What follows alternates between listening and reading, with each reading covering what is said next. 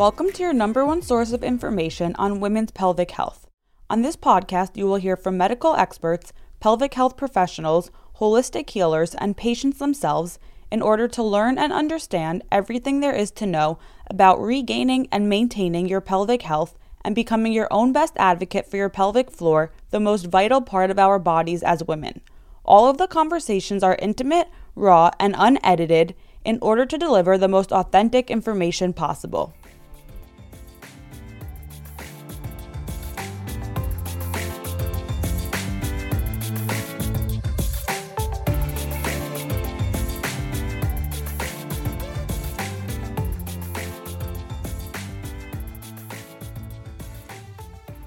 Before we begin this episode, I want to thank Modern Fertility, an at-home hormone testing kit, for sponsoring this podcast and for offering all listeners $10 off their first order. Modern Fertility is the first comprehensive fertility hormone test for women that you can take at home. 1 in 6 couples have trouble conceiving. We have all the tools to prevent pregnancy. However, we need more information in order to help us plan for it, even if kids are far in the future. Proactive fertility hormone tests often are not covered by insurance and can cost upwards of $1,500. However, at just $159, Modern Fertility sends you a super easy at-home test, which you complete, send back to them, and then receive your results in under 10 days. This test gives you access to the information you need in order to help you plan ahead and navigate the world of fertility. Modern Fertility also creates a customized report in order to help you understand your fertility through your hormones. The test can tell you if you have more or less eggs than average, what you could expect from IVF or egg freezing, how your hormone levels relate to PCOS, which 1 in 10 women have, and your general hormone health, which is a window into your broader health. You'll have a personal fertility team to help you understand your results and come up with a game plan. You get access to a team of fertility nurses, a weekly webinar, and their online community of other like-minded women. If you are currently pregnant or breastfeeding, the hormone test will not work for you. You can, of course, take it after this period of time to monitor your hormone health again. And if you are over 45 years old, the Modern Fertility test will not work either. With that said, if you want to go ahead and order Modern Fertility's at-home kit, you will receive $10 off as a Women's Pelvic Health Podcast listener. So go to their website, www.modernfertility.com/pelvic health, and make sure you enter the /pelvic health in order to receive those $10 off. And I will link this URL in the show notes as well. So I hope that Modern Fertility will help all of you to feel empowered and in charge of your hormonal health and to better understand your amazing body.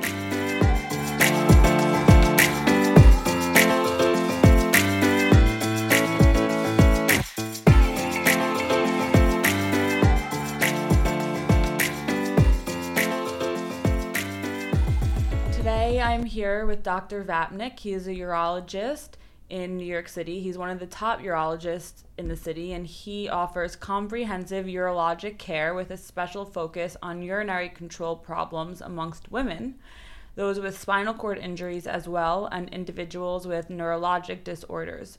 Some of the conditions he treats include urinary incontinence, neurogenic bladder, chronic UTIs, interstitial cystitis, prostate disease, erectile dysfunction, kidney stones, pelvic prolapse, and overactive bladder.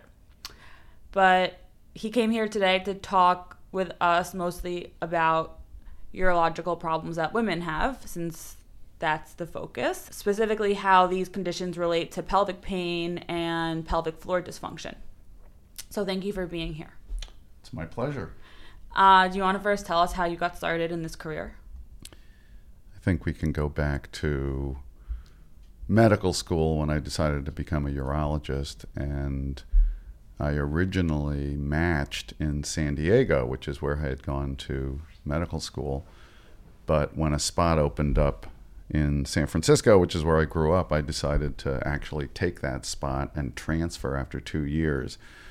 As it turns out, that the program at UCSF was headed by kind of a legendary guy whose name was Emil Tanago. He was an Egyptian, and there have been some major contributions by Egyptian urologists over the last, half century. And he was one of the forerunners of dealing with urinary incontinence and pelvic pain. And that was really how it got started. Mm-hmm. And that's when you decided, did you always know that you wanted to be a urologist, or you decided then? No, urology is one of those things you sort of fall into. I mean, who wants to deal with genitalia 24/7? And we always joke about that, but urology really is, even general urology is still a fascinating field, because unlike some specialties where you're really stuck doing the same thing over and over, I think urology is one of the best, broad spectrum specialties. You mm-hmm. can do office-based stuff. You can be in the operating room all the time. You can do endoscopic procedures. And then even within those fields, there's so many subspecialties to do. So I guess it was kind of logical training at UCSF that I ended up doing a fellowship in incontinence and urodynamics and mm-hmm. reconstructive urology. Mm-hmm. And then, so is that how you became kind of more focused on the women's pelvic health and women's urological health issues? Or how did you then specifically get focused in that area of work? That's an area that is... Because not all urologists are... know about these conditions. Right. Most if you go don't. If you go into most urologist's office, you'll say, "Oh, look at this. I'm like the only girl there." Right. Woman, sorry. Right. But you'll look at the waiting room and there'll be like 20 old men there. Yeah. And you think, "Wait, I'm in the wrong place. This is kind of crazy." And that's why a lot of these disorders have traditionally fallen into the OBGYN realm, and I think that's something that some of them are very good at and some are not. Yeah. So it really depends on your training. Yeah. So within urology, you don't necessarily have to do a fellowship in it. I mean, mm-hmm. my fellowship, frankly, didn't have a lot of it at the time. It was just a one-year fellowship also in California. But as you practice, you can say, hey, you know what? I want to do more of one thing or more of another. Mm-hmm. And that's kind of how it ended up happening. And I've dealt with a lot of the... some of the other practitioners, like a lot of the pelvic floor rehab people. Yeah. There's a lot of physical therapists. I mean, here in New York, I think almost more than anywhere else. Definitely. And which is a really great resource, because I think women in other areas of the country, depending upon where you're living, just don't have that access. At all. Even I was talking to a woman in Florida who has vulvodynia and different pelvic pain conditions, and she asked if I knew of any specialists there, and I asked my physical therapist if they knew of anyone, and they said they know one person in Orlando and a few in Miami, and that's it in the whole state that are reputable. Right. And there are a lot of urologists in Florida. I mean, it's Medicare heaven, and so you go down there, there's so many urologists, but a lot of it is just based on the fact that it's a Medicare population. There's a lot of old men with prostate problems, mm-hmm. and let's face it, these kind of issues often require a lot more diligence and a lot more time. Yeah. If I see somebody who has a prostate problem and I have, say, 15 minutes in my office, we can deal with the prostate issues for 5 minutes and then, talk about current events for 10 minutes, what was in the New York Times this morning or something like that. So, when it comes to pelvic pain, it's a lot more work, a lot more complicated, trying to figure out which type of pain disorder it is. So I think it's, again, there are some OBGYNs mm-hmm. that are really good at it. Most aren't. Most are not. And, I think a lot of women also feel more comfortable since so many OBGYNs are female, and I get that. But a lot of it also has to do with, just how, a lot of empathy and mm-hmm. just communication stuff that, mm-hmm. A lot of it is being able to express understanding or empathy with a patient, because these can be really tough issues to deal with. Why do you think that so many urologists don't have as much of an understanding as you do, let's say, about IC and pelvic pain and the pelvic floor muscles and how they can create bladder issues? A lot of it is training. Yeah. If your training doesn't have someone doing that, you're basically ignorant. You just don't even know about it.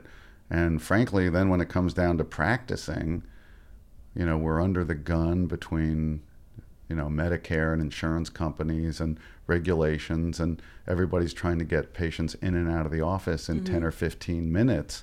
And this is one of those things that can take a long time. I mean, I know I remember years ago, a patient came to see me who, I mean, she just looked angry coming in. And she came in with about 150 pages of records. And I thought, oh, God, this is not going to be good.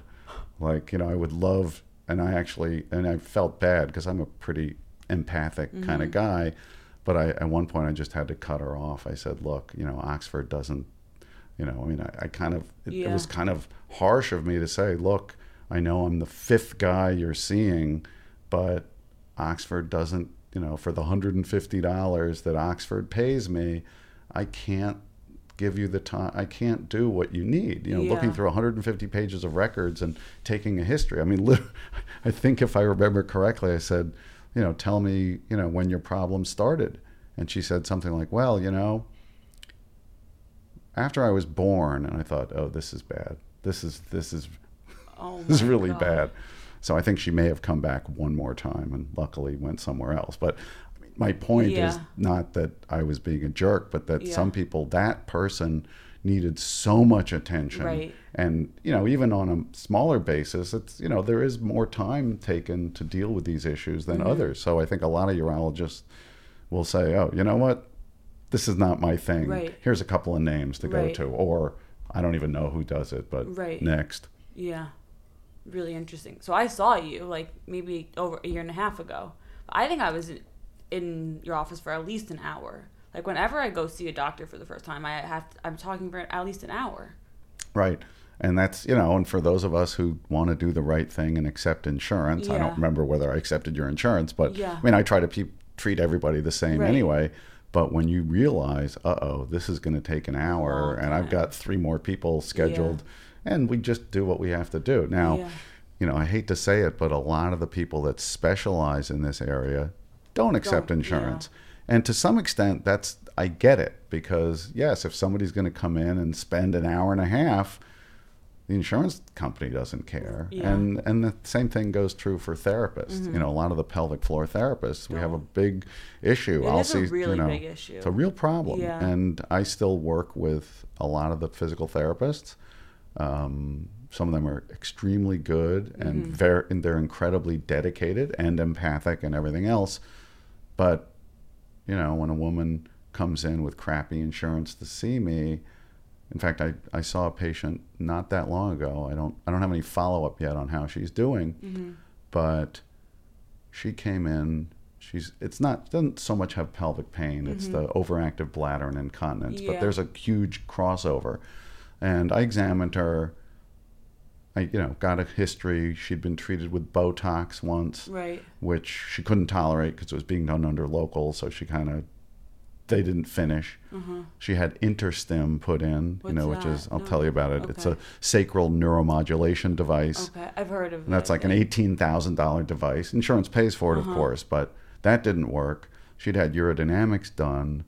And it was basically normal. I'm like, now here's a woman who's wearing diapers, a healthy 62-year-old who wears diapers because of this problem she has. And I examined her. There was no pain anywhere. But what was striking was that she had no ability to contract or relax her pelvic floor muscles, you know, the standard Kegel thing. And I thought, that's it. Right. That's what she needs. If somebody can get her in touch with her pelvic floor muscles, I think this incontinence thing is going to go away. But, you know, I gave her some names and numbers. She's like, I can't pay $350 for an initial consultation and then $225 twice a week. You know, she's on, I don't know what her income was, but, you know, obviously she had insurance so that she could see me for $30 or whatever. Anyway, I found a therapist who... You did find one for her? Who's making... you know, giving her the friends and family. Yeah. And I joked with the patient. I said, oh, guess what? We're friends and family now. You know, whatever. But that's what I could do because that's what she needs.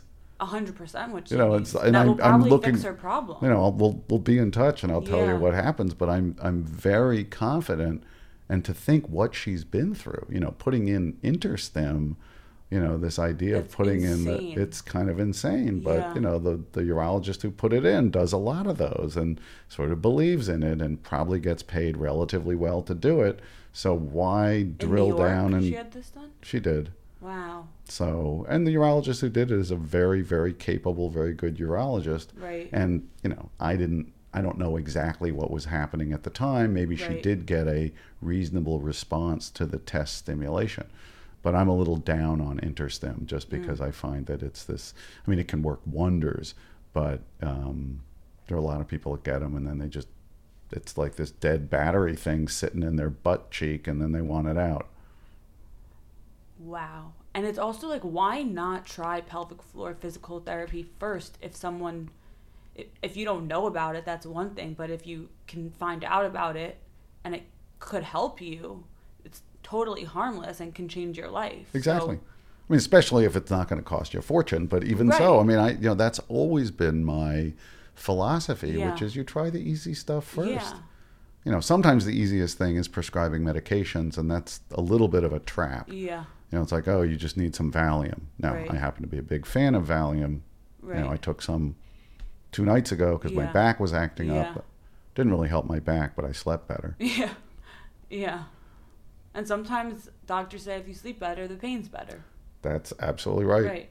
I mean, somebody who, again, there's a huge overlap between sort of bladder pain syndromes and overactive bladder. I mean, think about that. Overactive bladder is urgency, frequency, with or without incontinence, and interstitial cystitis is urgency, frequency, and pain. So who's to say that someone's pain isn't someone else's urgency? Yeah. And it literally took me like 20 years in practice to realize that there was this continuum, and that for us, you know, physicians and others to arbitrarily separate them is not really accurate. Yeah.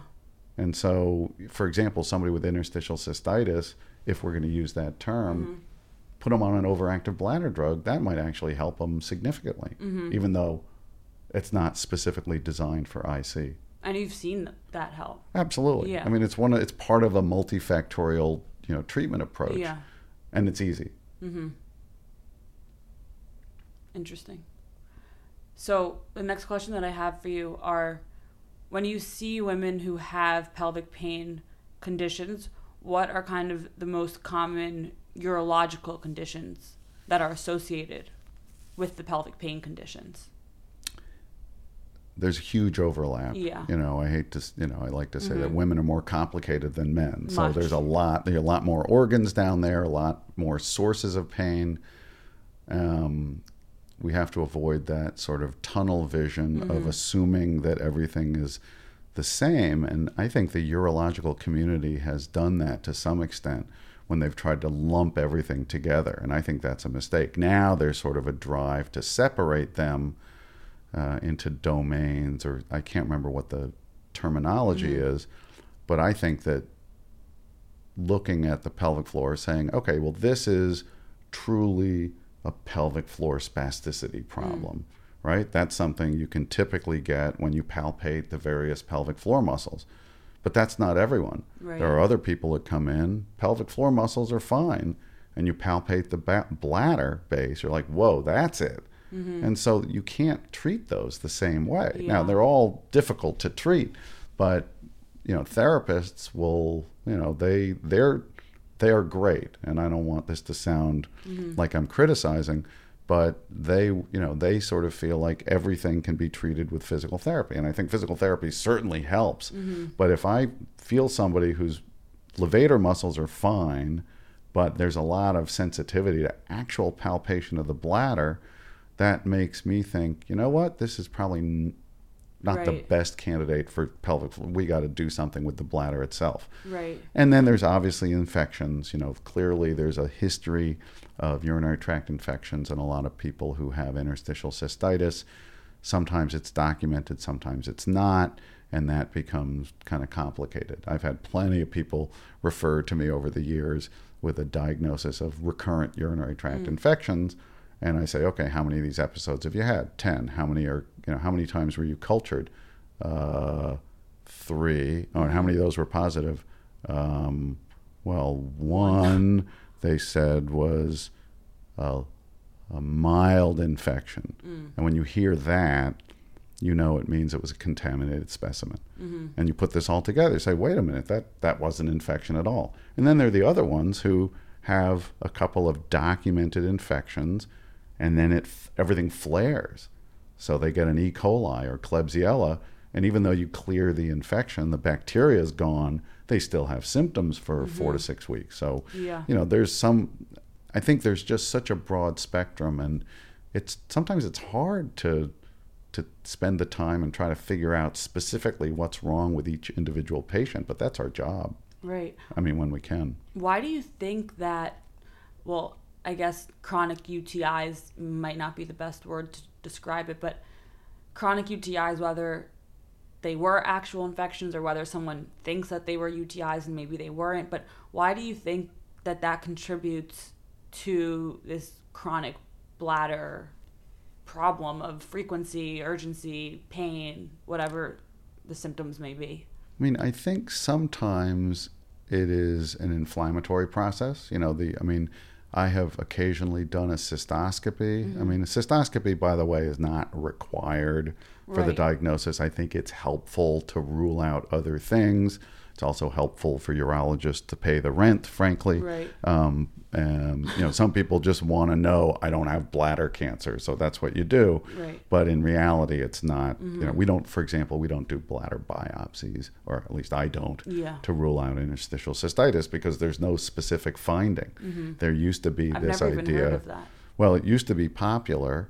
You do a bladder biopsy, and then you'd ask the pathologist to do a mast cell stain. And I got tired of having to call the pathology lab every time and tell them why I wanted them to do it, and then they would grudgingly do it and say, well, yeah, we found a couple of mast cells. And I think that's kind of what you find when you biopsy everybody. Right. So what is a mast cell? It's an inflammatory mediator that you find in, I guess, various other conditions, which I frankly don't remember what they are. Yeah. But that, if you did find a lot of mast cells, you'd say, oh, mast cells are the ones that released histamine. So you treat somebody with an antihistamine. There is good evidence that drugs like hydroxyzine. I've been on that. And hydroxyzine, if that's part of the problem, then hydroxyzine is going to work great. And some people respond miraculously to it, other ones don't, and it like solves the underlying problem. Well, if there's a problem with if your problem or someone's problem is too much hypersensitivity and these mast cells keep getting activated and releasing too much histamine, oh great, use an antihistamine for that subgroup. Now how big is that subgroup? It's probably not that big. Frankly, I think there's more data for that than there is to use something like Elmiron. Now, Elmiron, when it works, is great, but... Can you tell what Elmiron is? I think the chemical name is pentosan polyphosphate. I might have gotten that slightly wrong, but it's the only oral drug specifically designed for interstitial cystitis. It's supposed to help coat the bladder lining.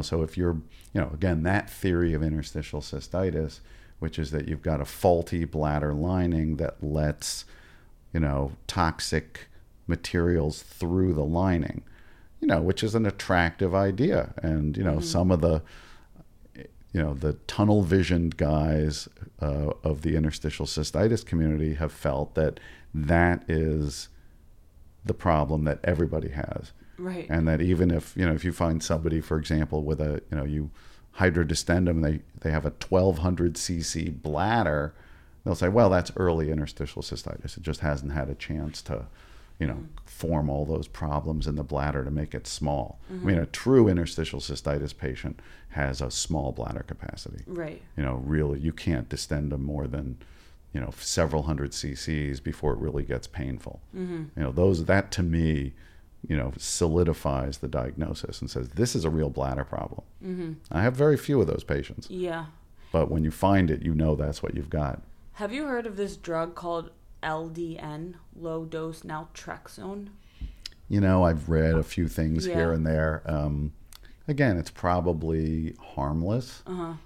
I don't know the data very well to comment. But again, if someone has tried a bunch of other things, why not? Why not, yeah. Someone told me about it the other day and said that he works at a pharmacy and he owns a pharmacy, and he said that it's like miraculously helped a lot of his customers who have autoimmune diseases. Yeah, and the question is why? Because naltrexone, I think, is one of those opioid mixed agonist antagonists. So why? Yeah, I'm not sure exactly. So I mean, I think in this world, you have to be careful of the difference between anecdotal experience mm-hmm. and data. Mm-hmm. A lot of people attack the scientific community for rejecting certain types of treatments.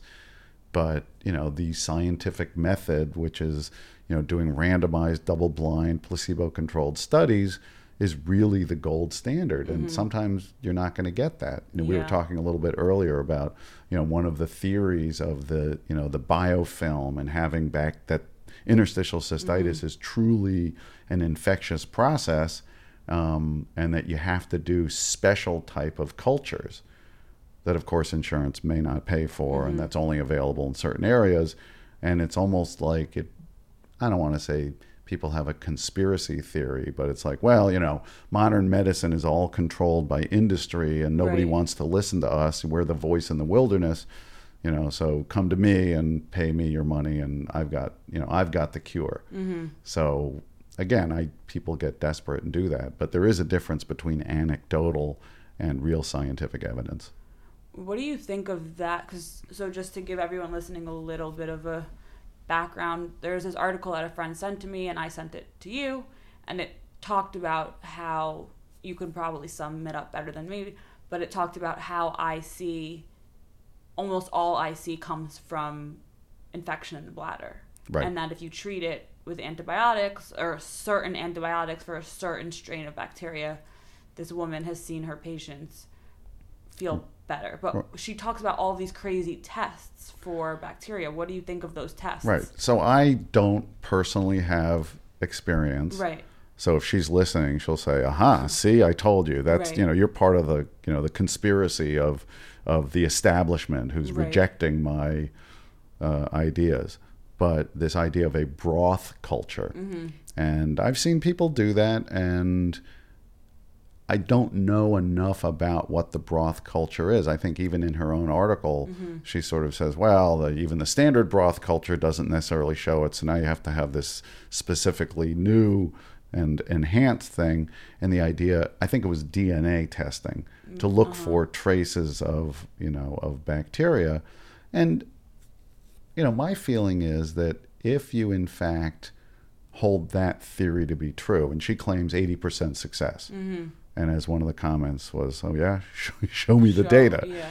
But if that's the case, I mean, many of us empirically, without spending thousands of dollars on unproven remedies, will say, you're someone who has had a few urinary tract infections, real document, here's a Klebsiella, here's an E. coli, and I will, that data not with, or that anecdotal experience notwithstanding, say, here's a month of low-dose antibiotics. Mm. I do that all the time. Even, I mean, since I don't want somebody who has recurring infections to become an IC patient, or I'm not really sure which is which, say, what's the harm in putting somebody on a little bit of antibiotics, just low dose, with the theory that if it's in a biofilm or it's hard to get at least if there's antibiotics nonstop for 30 days, and it does help some people. So is this without having to do... doing fancy. So is this woman prescribing some sort of antibiotic that most doctors don't prescribe? She didn't say. A lot of what was fascinating is during the question and answer, there were no answers. It was all just, give us a call or send us an email confidentially and we'll set you up. And it's like a 6-month wait list, which is crazy. Right. So I don't even know where she practices. But, and again, I'm not saying that what she's doing is mm-hmm. there's anything wrong with it, mm-hmm. but it's not published in medical literature. Again, you know, if you like conspiracy theories, then a lot of people, and this is a real, I mean, I hate to say this, but a lot of people who do the alternative or complementary medicine have that sort of feeling like, okay, no, we've got the answer. You know, medicine is corrupt, and there is certainly corruption in medicine, but, you know, the reason that people treat things differently is not for corruption, it's just a lack of understanding. And someday her theories may turn out to be true. But when you think about the amount of money that's spent on research, there's a lot of money being spent on research, and so far that hasn't been the, you know, that hasn't been the universal finding. You know, you would think that with all the money being spent, we'd sort of know that by now. Why do you think that so many women who have these bladder conditions have an overlap with pelvic floor conditions and vice versa? Right, and that's a really good question. Which is chicken, which is egg? Right. So we certainly on the incontinence and voiding dysfunction side, you know, there's plenty of what we refer to as dysfunctional voiders. You know, those of us who urinate normally take it for granted. You know, we urinate 3 or 4 times a day, we sleep through the night, we sit or stand, we relax our pelvic floor muscles, we don't even realize that's what we're doing, and voila. We don't even know what pelvic floor muscles are. Right, and why some women and men develop pelvic floor dysfunction and then dysfunctional voiding, meaning they push to urinate, or they interrupt the stream, and they don't really, it's all dysfunctional, as opposed to, no, I mean, you know, those of us who urinate normally don't get it. It's like, of course, you stand there, you relax, and the urine comes out, and then you're done. But when you see somebody who's a dysfunctional voider, and we don't need to do urodynamics or cystoscopy, we just sit them on the flow meter. And I very often, you know, someone will come out, I give them privacy so that they're not, you know, overly inhibited. Because, you know, some people have what we call bladder shyness. You know, where they can't pee. You put the faucet on. Right, turn on the faucet. You got to go into the stall. You know, for us guys lining up at a trough at a baseball game, you know, some of us said, ah, guess what? I'm not doing that. That's my brain and pelvic floor are not going to allow that to happen. But if you stick somebody in my office, I have a very small exam room, and sit them in the corner and say, you know what? Just sit, relax, and pee. When you're done, come on out. Nobody's watching. And then they come out, and then you take the curve, and you say, wow, look at this. Instead of a nice bell-shaped curve, stopping, starting, stopping, starting. It's like, whoa, there's a pelvic floor problem. And so if you have a pelvic floor problem like that, then the muscles can become hypertrophied and painful, or you can develop infections because you're retaining urine, or you can become incontinent. I mean, all of it starts coming together. And again, if somebody starts with a bunch of urinary tract infections, you can imagine becoming a dysfunctional voider because it's painful to pee. So every time you try to pee, the muscles tighten up. And before you know it, it becomes kind of hardwired. And that's why these things, that's why the continuum is so fluid, because there really is a huge overlap between those. And, you know, whether we can figure out who started it, you know, it's hard. If you fix one, maybe the other one goes along with it. Interesting. And then if we want to talk more about IC now, a question that I have always had that I found very interesting and always have been told a lot of conflicting information on is whether you need to do a cystoscopy in order to diagnose IC. And I think that the answer varies among doctors. The short answer is no. And I think that is like I think that's really the right answer. I mean, that's the right answer. If you have a negative urinalysis, because the likelihood that you're going to find something in the bladder when the urine shows no red cells, no white cells, and the culture is negative is vanishingly low. Now, again, some patients really are very paranoid they have bladder cancer. That's all they're worried about.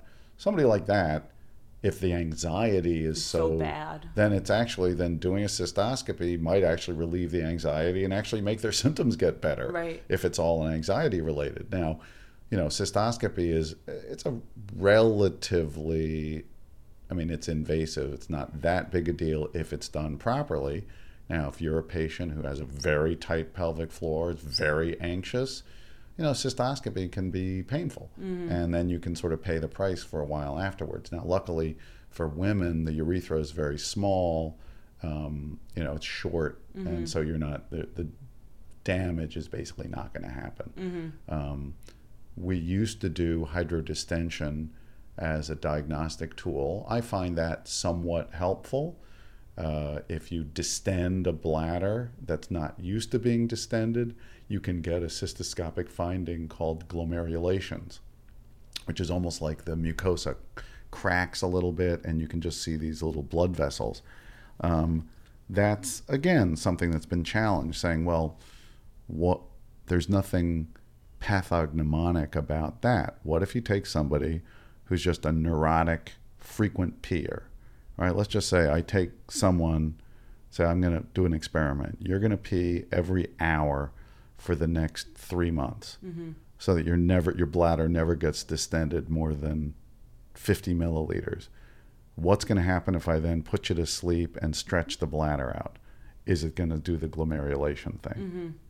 Nobody knows. Right, that's interesting. You know, so they've done some studies where they looked at, you know, women having hysterectomy for benign uterine problems, mm-hmm. but they hydrodistended the bladders, and lo and behold, they found some glomerulations. Right. But I do have several patients when under anesthesia, the bladder holds 250 cc's, you know they've got a terrible bladder. I mean, mm-hmm. that's real, you know, so what documented. Do you do about that? That's tough. It's complicated. That's really complicated. That's, you know, you can hydrodistend them periodically. I have a guy, actually, he's actually just turned 82, and he actually has what's called a Hunter's ulcer, uh-huh. which you almost never see. How do you get that? It's unknown. It's an inflammatory thing. When you distend him, it bleeds. And at one point, I saw this thing, and I thought, uh-oh, this guy's got bladder cancer. I've been hydrodistending him now for a couple of years. And then I biopsied it. It's like, nope, inflammatory. Wow. So I was like, oh, thank God. I would have felt really bad having missed the diagnosis of bladder cancer. So he doesn't anyway. But so that's sort of the end of the line when you have a bladder that's terrible. At the other end of the spectrum is you meet somebody who urinates every hour, but you put them to sleep and they hold a liter. I think that was like what happened with me. I don't remember. It's been that long, but it is. You know, I go to the bathroom every hour, and I always feel like I have to pee. Every second, I feel like I have to pee, and that's the one thing that I haven't really been able to figure out. But I got 2 cystoscopies. You did one under anesthesia, and I got one not under anesthesia, and my bladder was totally fine. Could hold a lot of urine. Right. So, you know, again, and that just shows how broad mm-hmm. this can be. So in your case, clearly there's nothing physical in the bladder that, you know, there's no excess collagen or whatever there is. It could just be that somehow certain neurotransmitters get released, you know, that when your bladder, even though it can hold 1,200, uh-huh. when you get to 150, something is happening. Mm-hmm. Again, that's what's frustrating, is why can 2 people with the same symptoms have such dramatically different findings? Yeah. And the same thing on physical exam. You know, somebody has, you know, pelvic floor that is tender and someone else has a bladder base or urethra. You know, that's the difference between the bladder and the urethra. They're sort of one unit, but sometimes it seems like the urethra is the source. Mm-hmm. And if you look at old urology literature, they used to talk about the urethral syndrome or chronic urethritis. And then all of a sudden that kind of disappeared and all was under this, you know, the larger diagnosis of interstitial cystitis / bladder pain syndrome. And now or chronic, I think CPPS. Actually, mm-hmm. frankly, I don't even know what the latest terminology is. But the idea that they, you know, in other words, it was almost like in the old days, they were really trying to separate it out. And I certainly see that clinically. I've met some patients where it's the urethra. Mm-hmm. You know, that's clearly the source. And that's actually kind of tough to deal with. Well, how do you treat the urethra differently? you know, you have to get an MRI in some patients mm-hmm. to make sure that there's no diverticulum there. Yeah, what's urethral that? Diverticulum is a little pouch that comes off the urethra that can get infected, and that can cause pain. It's mm-hmm. it's not that common. Depends on how hard you look for them. Right. I have a patient who, unfortunately, responds nicely to urethral dilation. You know, good old-fashioned, misogynistic urethral dilation used to be very common uh-huh. in the bad old days with the mean old male urologists, you know, sort of punishing their young female patients. I mean, I'm kind of joking, except that's sort of what it feels like. Urethral dilation used to be done all the time. Right. For what exactly is it? It's basically taking, you know, taking metal sounds and dilating the urethra. So you start with, you know, something small like 12 French, and it's you like gradually dilators. Yeah. Right. And vaginal dilation has its, you know, if, I mean, in certain situations. And this particular patient of mine actually, we got her set of dilators for home use. Wow. Because that's what seems to help her. You know, originally she was quite convinced it was cystoscopy that did it. It's, I mean, again, she's different than mm-hmm. someone else. And in her case, it's clearly the urethra, not the bladder, not mm-hmm. the pelvic floor. But you figure that out, which is helpful. Well, that to me is what, that's why you want to have someone who kind of really does take a history and tries to figure it out. You know, mm-hmm. it's a lot easier. Mm-hmm. Like I said, for those people who have a very tunnel vision view of the world, you know, we were talking about that earlier. There are certain practitioners, it's all about the yeast. So it doesn't even matter what your symptoms are. It doesn't matter. They've already got it. You walk in the door and they've already got their theory. Yeah. And, you know, frankly, I've been to those doctors. Right. And I think it's, you know, frankly, it's a lot easier for the physician, because if you walk in and he or she already knows what's going on, or the woman where it's all about the biofilm and the chronic infection, you know, she doesn't even have to examine you and say, wait a minute, your urethra is super sensitive. Wait a minute, maybe that's, you know, sometimes my brain hurts when I'm trying to figure out what to do for a patient. And at one point I actually came up with a list of like all the medical therapies, all the other therapies, just so I could sort of start crossing them off in difficult patients, because a lot of it is trial and error. Yeah. You know, different kinds of medications. Most of it is trial and error. Yeah. Because everyone's body responds differently. Right. And like I said, it's a lot easier for those practitioners. And again, whether it's a physician or a physical therapist or chiropractor or whatever it is, you know, and there are skills out there. For example, one skill set I don't have, that some of the practitioners do, mostly physicians, are those that can do certain nerve blocks. Mm-hmm. Like there is something called a pudendal nerve block. I got that. And that's, you know... It didn't help me. I mean, that's more of like a diagnostic thing. It could be diagnostic. Well, it could be therapeutic too. Right. But it's, you know, when I read about how that was done, mm-hmm. I was like, you know, you use the St. Mark's electrode to identify the pudendal mm-hmm. nerve. You know, it's like this weird gloved thing that you put in the rectum, like, oh, Jesus, or in the vagina. Yeah.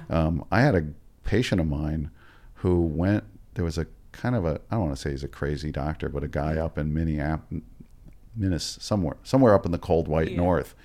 And he went in there and had both of his pudendal nerves sort of released. You know, he came in, I'm like, what the hell are these scars on your butt?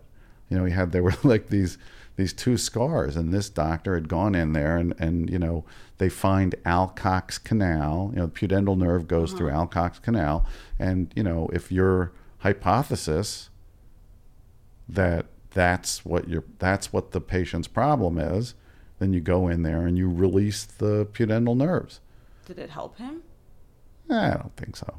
But he had some nice scars on his butt. You know, again, if somebody goes to this guy and they get better, I'm not going to see him. Yeah. So that's one of the problems. Exactly. So I tend to be kind of a cynic anyway. Yeah. But, you know, you sort of remember all the failures. But, you know, I try to remember the success stories as well. When I got my gynecologist did the pudendal nerve block, but she did it vaginally. And she didn't use any sort of electrode. She just, I think, like injected... The general vicinity. The nerve, which I think is probably okay. It wasn't a very invasive Yeah, I mean, thing. I think that the ones where there is something, you can look it up, called the St. Mark's electrode, at least last time I looked it up 10 years ago, which, you know, you use this electrode on your finger to sort of really identify exactly where you are. Uh-huh. But, you know, they do, I mean, I've seen something not necessarily advertised, but there is work being done on nerve stimulators, like an implantable nerve stimulator that actually stimulates the pudendal nerve.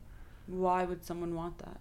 I mean, if let's, for example, let's just say that you had gone in for this pudendal nerve thing, and she injected some lidocaine, and you're like, oh my God, I'm, you know, pain, I'm symptom free for 6 hours, and then pain comes back, and you challenge it again, and you're pretty convinced that that works.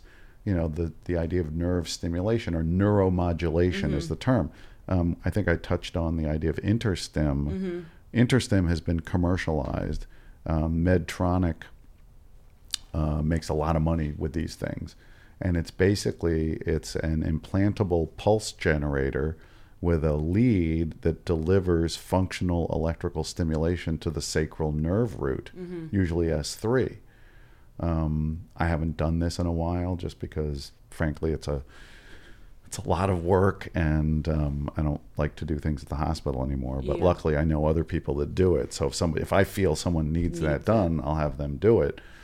But this is another way, again, the crossover between, you know, urinary problems, pelvic floor problems, fecal, I mean, it's even it's indicated for fecal incontinence. And so it generally stimulates, I mean, when you do the test stimulation for InterStim, when you find the right spot, you actually can see the levators tighten, and you actually, it's what we call a bellows response. It's kind of, it's a little, I don't want to say it's perverse, but when you do the procedure, you're sort of looking right at someone's behind, and you tape their butt cheeks so you can actually look. And when you stimulate S3, you see what's called a bellows response. It's a deepening, which is because the levators are being activated. So neuromodulation actually stimulates the levators, and for some patients it can be dramatic. That stimulates, like a little tap, tap, tapping can make their symptoms dramatically better. My problem with InterStim is that people who do it like to do it. So they do it a lot, whether it's going to help people or not, because it's sort of more just like a assembly line business. And that's my problem, because you know, if you're just the occasional implanter, it's kind of hard to do it. Yeah. I was just thinking, I have another question about IC that I wanted to ask you before, but why do you think that some doctors believe they need to do a cystoscopy to diagnose IC? You know, part of that may be the whole medico-legal idea, and that is you don't want to miss something. Right. So that's one possibility. I sort of joked, but it's not really a joke, that, you know, if the insurance company's giving you $150 to see the patient, but they give you another $200 to do a 5-minute procedure, and you can reassure the patient that, oh, you don't have bladder cancer, it's kind of a win-win. So that's why procedures are done in medicine primarily. But why do you think, like, now that I'm really thinking about it, so my gynecologist that referred me to you really was adamant I get a cystoscopy. So she was, because she wasn't the one obviously going to do the cystoscopy, because she was a gynecologist, but she believed that a cystoscopy needed to be done in order to rule out IC. You know, it's I remember that now, and you know, I think some of it is just practice patterns. I mean, I'll never forget when my mother saw I guess it was a urogynecologist out in San Francisco. You know, so that's ironic. So my mother, who has a son who's a urologist, now sees a urogynecologist, which is fine. I have nothing against urogynecologists. They're actually very good at what they do. And so she was seen by the nurse practitioner. And I think she saw the actual doctor for 5 minutes, but that's the way a lot of places work. She had a negative urinalysis, negative culture. In fact, after the first visit, and my mother was having just some, you know, some overactive bladder symptoms. And the nurse practitioner called her like 5 days later and said, oh, Mrs. Vapnick, I'm pleased to tell you that your urinalysis came back negative and the culture came back negative, so we'd like to schedule you for a cystoscopy. And I thought, you know, how illogical was that? you know, that because your urinalysis was negative, therefore we are going to do a cystoscopy. And I told my mom, I said, just say no. You know, there's no need. Right. Like, what's the point? But right. Apparently, and, you know, this is San Francisco, which is not quite as, you know, fee for service as New York is. Mm. It's not all about the money. But I was thinking that this was just something that this particular urogynecologist just did for everyone. Right. There's a pretty prominent urogynecologist here in New York who does urodynamics on everybody coming in, everyone on their first visit with any kind of urinary. With any urine, I mean, it was, to me, was just so. I had that so painful. I mean, it can be, but it's like you don't do that. You don't. That's just. I mean, that unfortunately is. I mean, not to go off on a tangent about how awful American medicine is. You know, the insurance companies squeeze doctors, and then doctors push back. So they're like, "Fine, I'll just do a bunch of unnecessary procedures." Yeah. But to do it on someone on their first visit. Not right. It's just wrong. And I, you know, and this guy happens to be very good at what he does, but you know, when I saw this, I just rolled my eyes. I'm like, that's just not right. Mm. You know, a friend of mine went to see an orthopedic surgeon, and they were, you know, when he went into at the very beginning, they said, "Oh, that'll be a $30 copay and a $35 copay for the x-rays." He says, "What x-rays?" "Oh, well, everybody gets x-rays." He said, "I'm not getting x-rays unless the doctor says I need x-rays." Yeah. And I said, "Okay." And he didn't need x-rays. Unbelievable. So it's kind of the way physicians are trained. Right. And so I happen to be kind of a cynic who mm-hmm. feels that most things we do in medicine are unnecessary. Mm-hmm. You know, you do procedures when they're going to change something, not just because that's the next thing in the protocol. Mm-hmm. So it's just not, like I said, for someone who's anxious or has a history of bladder cancer, it's a good idea. I remember when I was a fellow, after I left, I remember there was a lawsuit that we got against us. You know, woman with chronic pain we've been following for a long, long time. I don't know, you know, more than 10 years. And then it turned out she developed ovarian cancer. Now, clearly ovarian cancer was not there when we started. And it just made me think, well, gee, how often should we be getting sonograms or something for these patients? Right You know, because at what point do you we have a tendency, oh here comes so and so, yeah, we know her, just give her Elmiron, we'll see her in 6 months, yada mm-hmm. yada yada. But so that may be that's the idea of, okay, yeah, we'll do a cystoscopy right. just to be sure, right. do a sonogram just to be sure. Now of course, if the cystoscopy and sonograms are being done by that person, you know, there may be ulterior motives. Mm-hmm. What are your thoughts on doing a cystoscopy under anesthesia versus not under anesthesia? Because I know that urologists also do it two different ways. I think you can go either way. Mm-hmm. A lot of that comes down to clinical judgment. If you have someone who has a either very high anxiety level, mm-hmm. or someone where you really think the urethra is the source, I think doing a cystoscopy under local is kind of cruel and unusual punishment. If it's someone where I think that's going to be fine, then I can do it under local. But again, I don't even do them in everybody just because right. I don't find them to be that helpful. Yeah. The likelihood you're going to find a bladder tumor when there's no blood in the urine is infinitesimally small. You can certainly do a sonogram, you know, to rule that out. So the under anesthesia, the difference is that when you do it under anesthesia, you can hydrodistend the bladder and mm-hmm. see what a functional bladder capacity, you know, present company included. You know, I do voiding diaries on everyone. So you do a voiding diary, it's like, oh, guess what? You're peeing 100 cc's every time, you know, mm-hmm. 2 or 3 ounces. And then you go to sleep. It's like, whoa, the bladder holds 30 ounces. That's what happens to me. I can sleep through the night. Every night. I've never had a problem. But when I'm up during the day, I'm peeing every hour. Right. And so that's where the hydrodistension makes sense. Mm-hmm. Although even in, you know, in that case, the voiding diary is incredibly helpful. Because if you say, oh, look, 1 ounce. Oh, she went to sleep and woke up the next morning and urinated 16 ounces. Right. That already tells you something very important and actionable. What do you do for patients like that?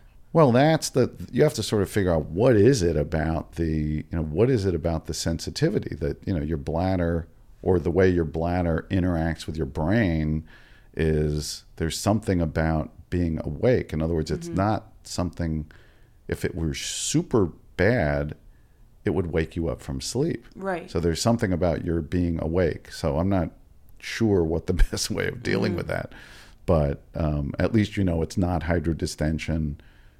You know, I don't think, you know, Elmiron is not on my list of favorite drugs, but I mean, I often try Elmiron just because I feel frustrated. Why isn't it your favorite? I mean, Elmiron sort of, I mean, the use of Elmiron means that you think it's a primary bladder permeability problem, which I just don't think is the case in everybody. Now, it may, you know, how do you prove that? Right. You know, why is your bladder sensitive? Why is somebody else's bladder sensitive? Is it because you have certain neurotransmitters that are different? I mean, there's so many. It's not just the beta-3 receptors and the muscarinic-2 and muscarinic-3. There's all sorts of other, I don't even remember them anymore. You know, it's the basic science stuff that they look at. And, you know, maybe someday someone's going to say, oh, guess what? I figured it out. Yeah. It's substance X. And I invented now we have a drug that blocks substance X. And now you pee every 6 hours. Mm-hmm. That would be great. So we have to just keep an eye out on the research that's being done. Yeah. You know, the problem is a lot of the research in IC is all looking for inflammatory mediators in the urine, and I've always found that to be very short-sighted. It's like, no, there's more to it than that. It's clearly there's nerves that are just, you know, giving you information. Yeah. I don't want to say like false information. It's like it's making you feel like you have to pee when you don't. Yeah, I think that's part of my problem. Right. And sometimes you can sort of suppress it. Mm-hmm. You know, but how do you do that? You know, that's bladder training. It's like, oh, yeah, it's very easy for me to say, just ignore it. Yeah. Just don't, you know, when you get that urge to urinate in an hour, don't do it. Yeah. Just wait 4 hours. Now, sometimes that urge or discomfort or pain or burning or whatever it is keeps getting worse. But if it doesn't, then, I mean, I've seen bladder training work, you know, when it's that specific issue. It's like, you know, you're peeing every hour. It's like, I don't want to pee every hour, right, but I have that sensation. Right. What are some of the other treatments that you use for IC that you've seen to be effective? So I actually made a little bit of a list here while I was walking over here. Mm-hmm. Well, not while I was walking, just before I walked over. So the hydrodistension can work for a few people. Mm-hmm. Bladder installations can work. Some people respond to just plain old lidocaine, you know, good old-fashioned lidocaine. It's a, you know, it's a anesthetic, and if it sort of numbs the nerve endings, that can be helpful. I've had a few people work with that. And then does it last? No, lidocaine doesn't, but lidocaine is sort of something that if it does work, it kind of gives you a clue as to what you can do going forward. Right. The traditional they call them cocktails, and the DMSO, you know, dimethyl sulfoxide was always sort of the linchpin, and then they would throw in heparin, salucortef. Sometimes they put in sodium bicarbonate to buffer it, and that was something that we used to do. And in fact, you know, some patients would do it themselves. You know, catheterize, put the cocktail in through the catheter, pull the catheter out. It's like, ta-da. And they feel good? Yeah. You know, let's put it this way. It's sometimes it works really, really well. Yeah. And sometimes it's just a waste of time, plus the schlep factor of having to go to the doctor's office every week to do it. Mm-hmm. If it works, like I said, for those patients who find it to be helpful, you can say, oh, look, this is how you do it at home. And one of the most revolting things that has happened is like all the other revolting things with our pharmaceutical industry and the suppliers, DMSO. Now, DMSO is an industrial solvent. You know, if you're using it in your factory, the stuff is dirt cheap. If you're using it in a laboratory, you can buy a couple of liters of it for $100. When you use it for medical purposes, since it's not that common, the going rate is something like $600 or $700 per dose, mm-hmm. which to me is just unconscionable that wow. the suppliers do that. They're like, hey, what are you going to do? Where are you going to get it? Well, what you could do, and I did it once, it was kind of fun. I had a patient who had been looking into this as I want to try DMSO. I said, fine. He had a very good friend that worked in a laboratory, and the guy ordered DMSO as one of his, he used it in uh-huh. his experiments. So I went over to this guy's lab, sort of wearing a trench coat and a hat almost, and slipped 6 bottles of DMSO into my backpack, gave me slipped him $100 bill, and that was like the equivalent of, I think I did the math at the time, like each bottle had the equivalent of like 6 doses. That's so like insane. 36 doses, so it was like $3 a dose instead of $700. It's like, are you kidding? Oh. So when you order something, it's a typical thing when something's for medical purposes, then the companies can just jack it up because they're used to sticking it to the insurance companies. And then when the insurance companies say, hey, guess what? We don't pay for that anymore. So one of 2 things happens. Either I get stuck having paid $700 for something, and then the insurance company says, sorry, we're not paying you for it. And then you go to the patient and say, I'm really sorry, but that stuff I put in your bladder is $700. Or you just don't do it. Yeah. But that's the situation we get put into. Yeah. But that's an those installations. And then in terms of the oral medications, mm-hmm. It's a lot easier to prescribe an oral medication. Mm-hmm. Elmiron is number 1. That's the only oral drug specifically for interstitial cystitis. Hydroxyzine, which is an antihistamine. Muscle relaxants like Valium, diazepam can be very, very helpful.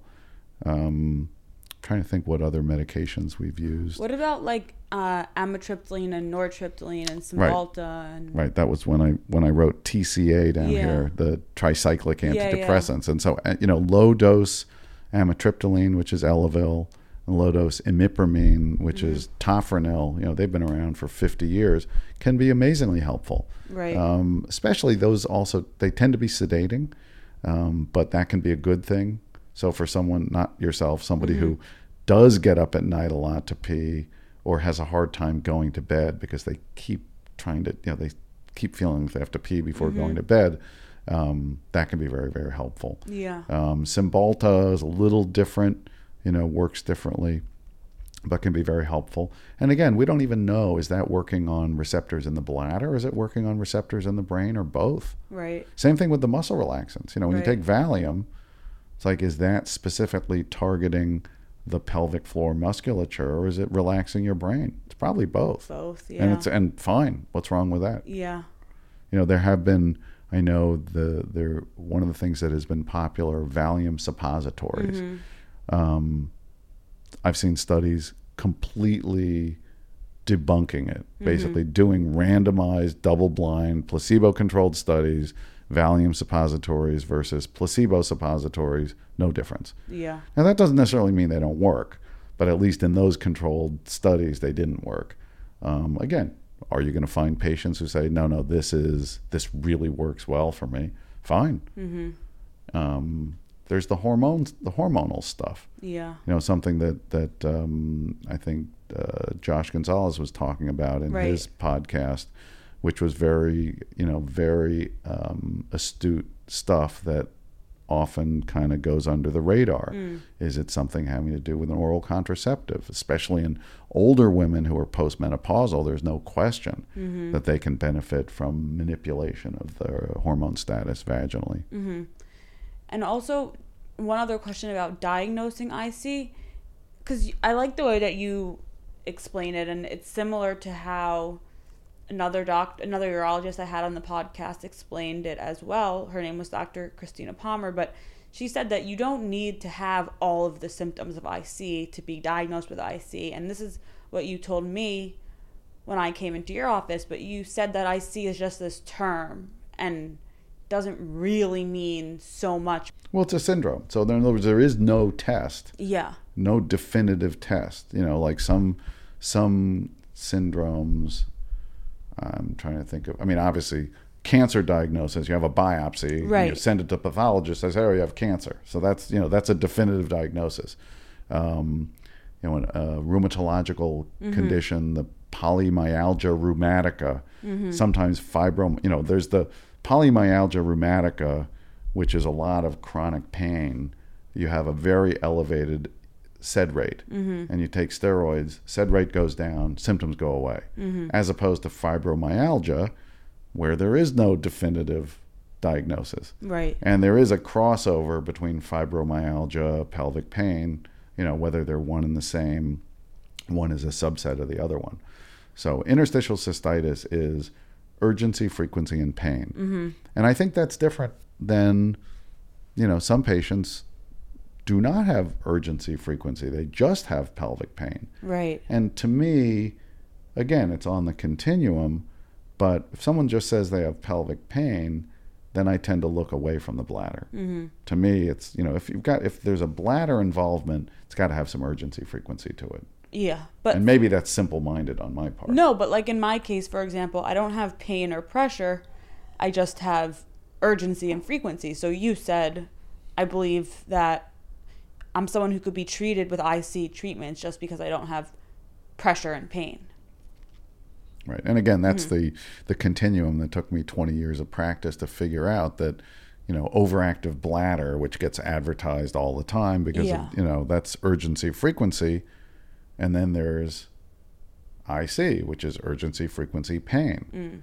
And so if you think of those, somebody may experience something as urgency and somebody else may experience it as pain. Who are we to right. say that they're different? Right. We know that certain people have much different pain thresholds. Some people just seem to be incredibly, I don't want to say wimpy, but, mm-hmm. Some people just don't seem to tolerate any pain, and other people are, just much stronger that way, I guess. And people's pain receptors also. Some people, I think my pain receptors fire really easily as opposed to some other people's bodies might just not be as sensitive. Exactly. Uh-huh. And that's something we don't have a specific test for that. Yeah. I mean, wouldn't it be great? It's we're just going to do, if we do a bladder biopsy and we can say, let's look for a, pain receptor density.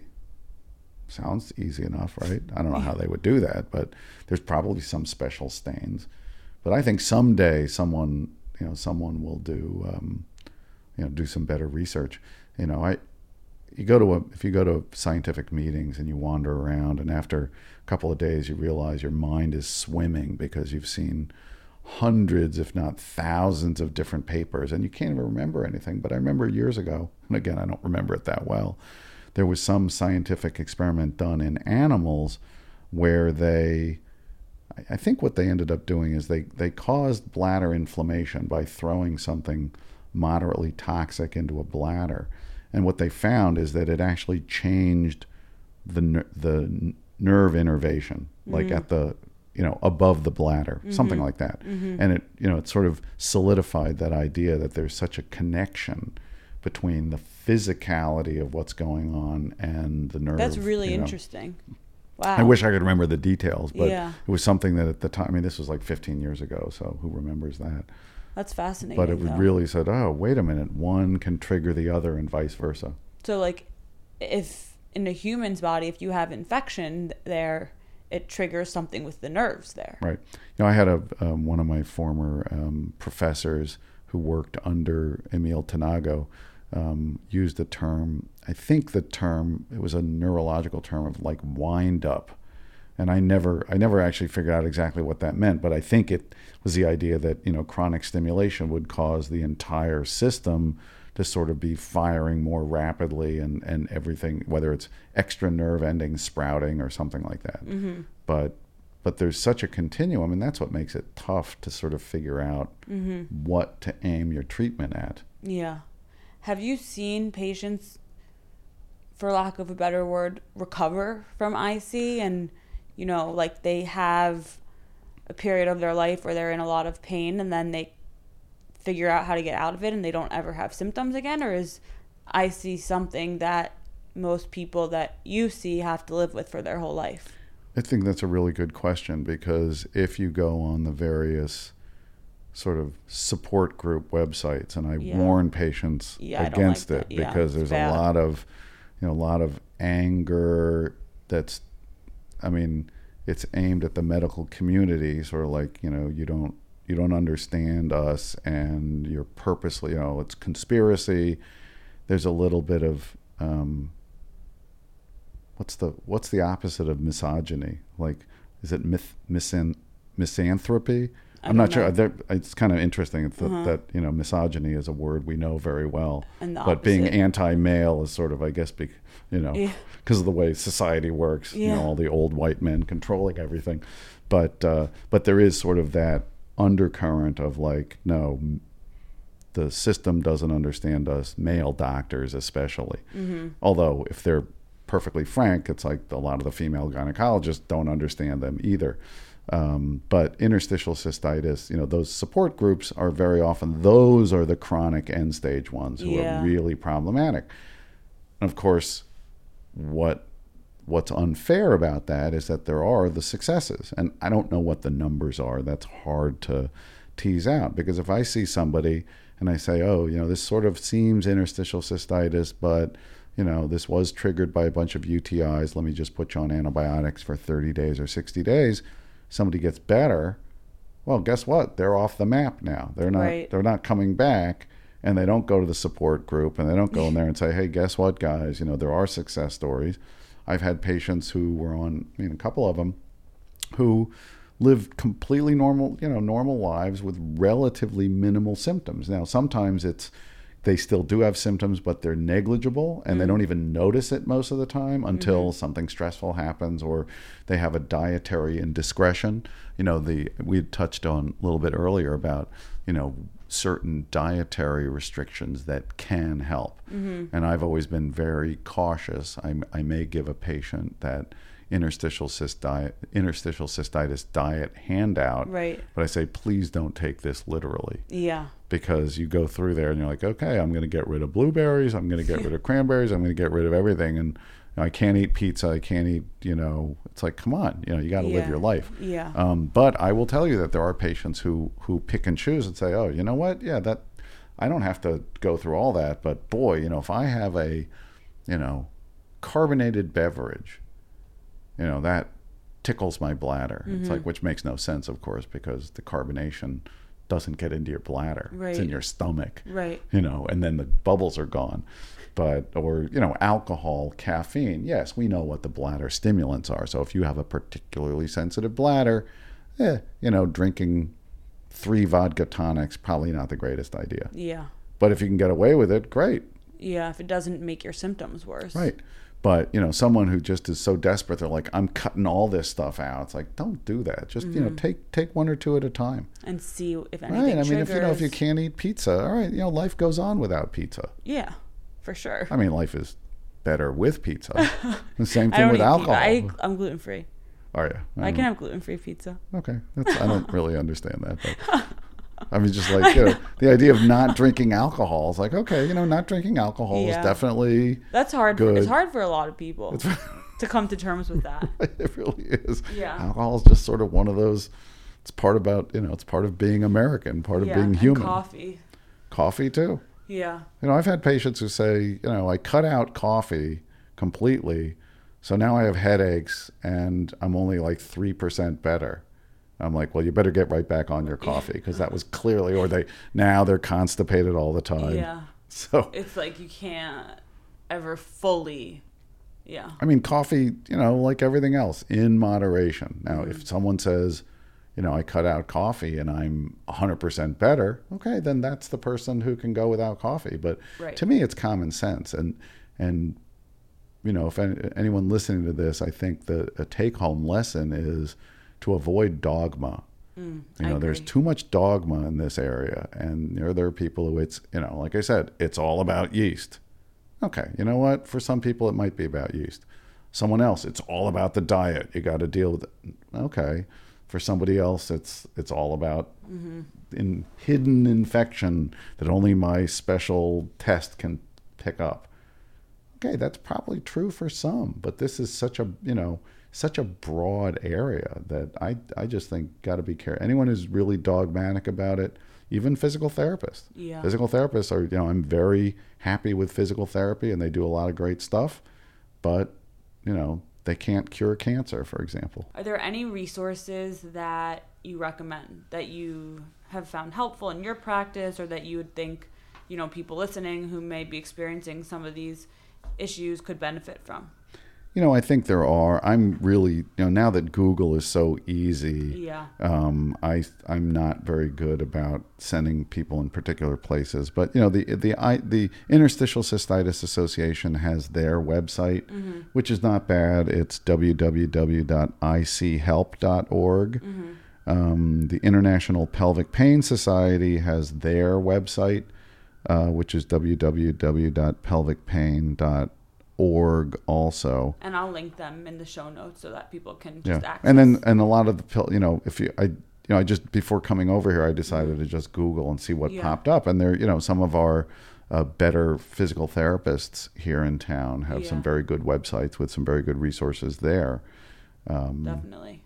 I don't know if I can say names, but I mean, you know, Amy Stein with Beyond Basics, they have they're in the top 10. Yeah. And so, you know, I know Amy Stein very well. In fact, we're having dinner tomorrow night, coincidentally.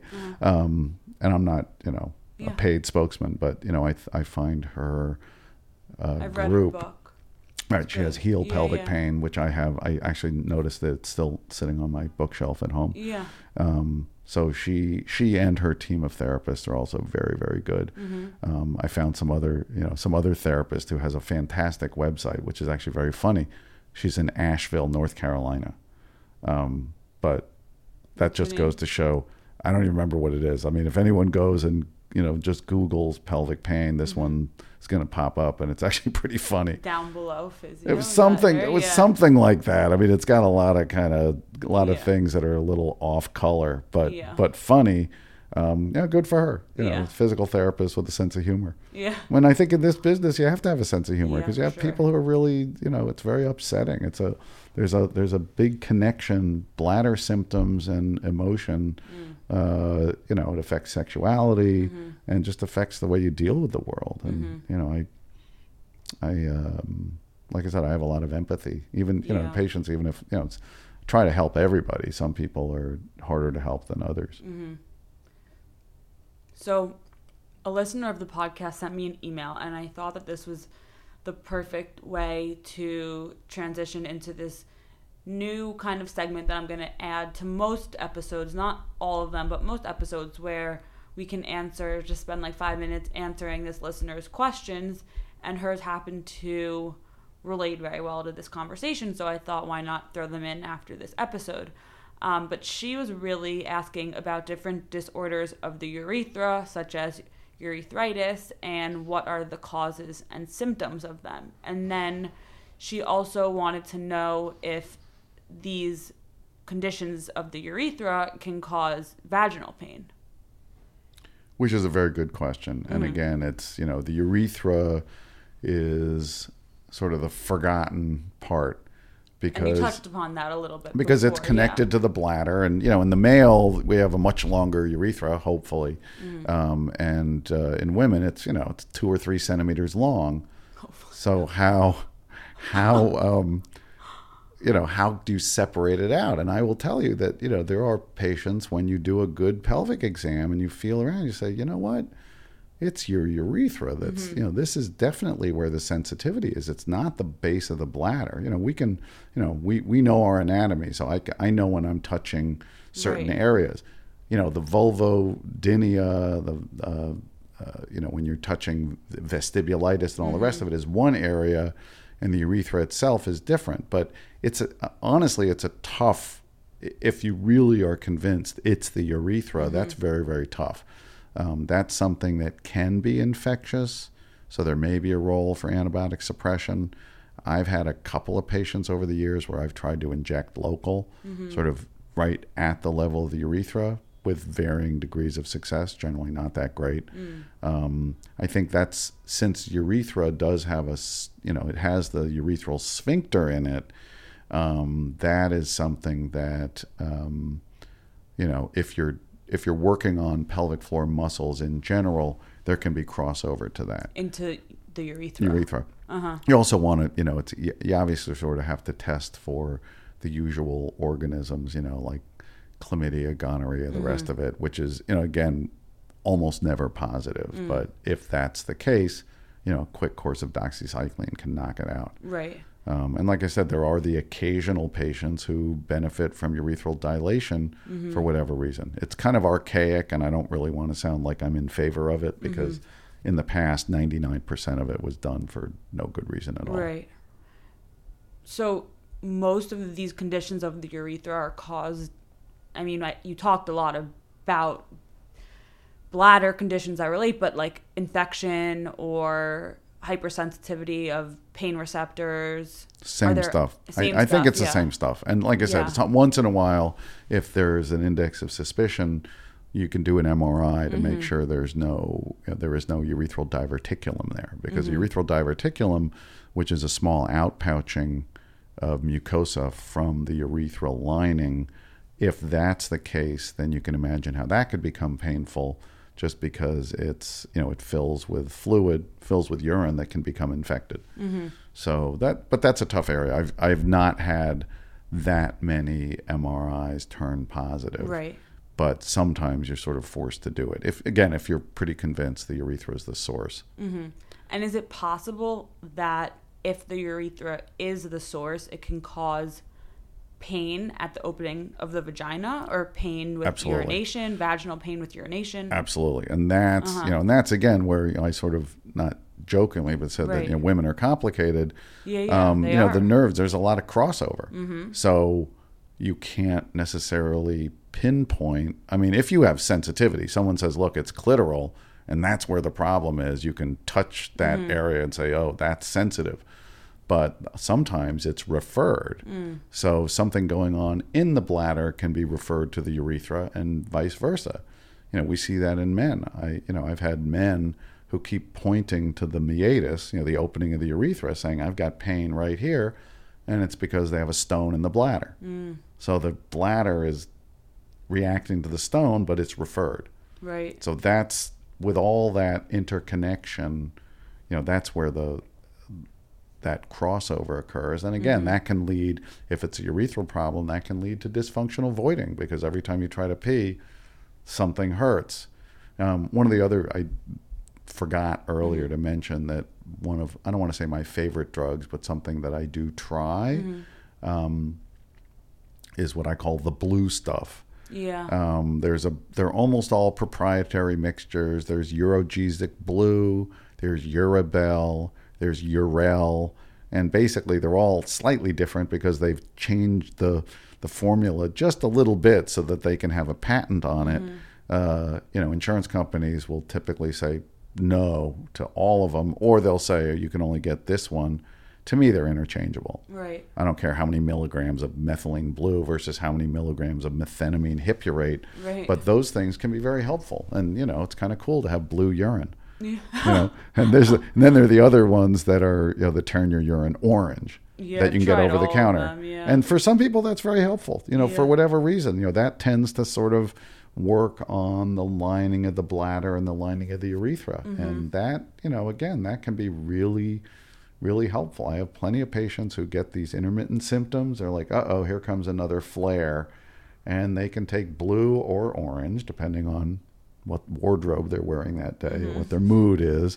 You know, hydration, doing that stuff, maybe sitz baths, you know, sitting in a hot bathtub can be helpful just, I mean, for some, to just relax the muscles. And then it's like, oh, good, 2 days later, they're fine. Right. You know, and that's, you know, a lot of those patients used to take antibiotics every time. Right. Like, then they finally realize, wait a minute, it's just an irritation. And those are the, you know, you were asking earlier about patients, do they live with it forever? It's like, no, some of them will have the intermittent symptoms, and then they just go back to baseline. Right. They may have chronic frequency, for example. Sometimes those, you know, chronic frequency just is something people have had lifelong and just seems to be almost hardwired, which is annoying as hell. But better than the ones that are, you know, have super pain, you know, when if you have pain every hour and you only get relief by urinating, that's when it's really bad. Yeah. Thank you so much. You're welcome. I think that's it. Good. Where can, if anyone wants to contact you, where can they do so? I think I have a website. I haven't, I think it's www.com. drjonathanvapnick.com. Yeah, I'm pretty sure it is. Okay. But it's drjonathanvapnick.com. I'll link this as well in the show notes. And my office, phone number is 212-717-9500. So I'm happy to, like I said, I have a special interest in this area, but I see all the other urological stuff that may not be as interesting also. Thank you. It's been a pleasure.